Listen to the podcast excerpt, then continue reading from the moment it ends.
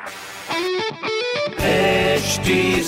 Cast आप सुन रहे हैं एच डी स्मार्ट कास्ट और ये है लाइव हिंदुस्तान प्रोडक्शन हाय, नमस्कार, मैं हूँ आरजे वैभव और आप सुन रहे हैं कानपुर स्मार्ट न्यूज़। और इस हफ़्ते मैं ही आपको आपके शहर कानपुर की खबरें देने वाला हूँ। खबर नंबर एक की बात करते हैं, गरीब छात्रों के मददगार बने आईआईटी के स्टूडेंट्स ऑनलाइन एग्ज़ाम के लिए लैपटॉप उपलब्ध कराएँगे। खबर नंबर दो की बात करें तो दिल्ली यूनिवर्सिटी की हेल्प से कानपुर के गंगा बैराज में बनेगा बायोडायवर्सिटी पार्क जिसके साथ ही गंगा गैलरी और गंगा प्रदर्शनी केंद्र को भी विज़िट किया जाएगा। खबर नंबर तीन की बात करें तो कानपुर शहरवासियों को जल्द मिलेगी जाम से मुक्ति। सिविल लाइंस से घंटा घर तक बनेगा एलिवेटेड रोड का खाचा। ऐसी खबरों के लिए आप पढ़ सकते हैं हिंदुस्तान अखबार। कोई सवाल हो तो ज़रूर पूछेगा on Facebook Instagram and Twitter हमारा हैंडल है at the rate H T और ऐसे पॉडकास्ट सुनने के लिए लॉग ऑन टू www.htsmartcast.com आप सुन रहे हैं एच डी स्मार्ट कास्ट और ये था live Hindustan production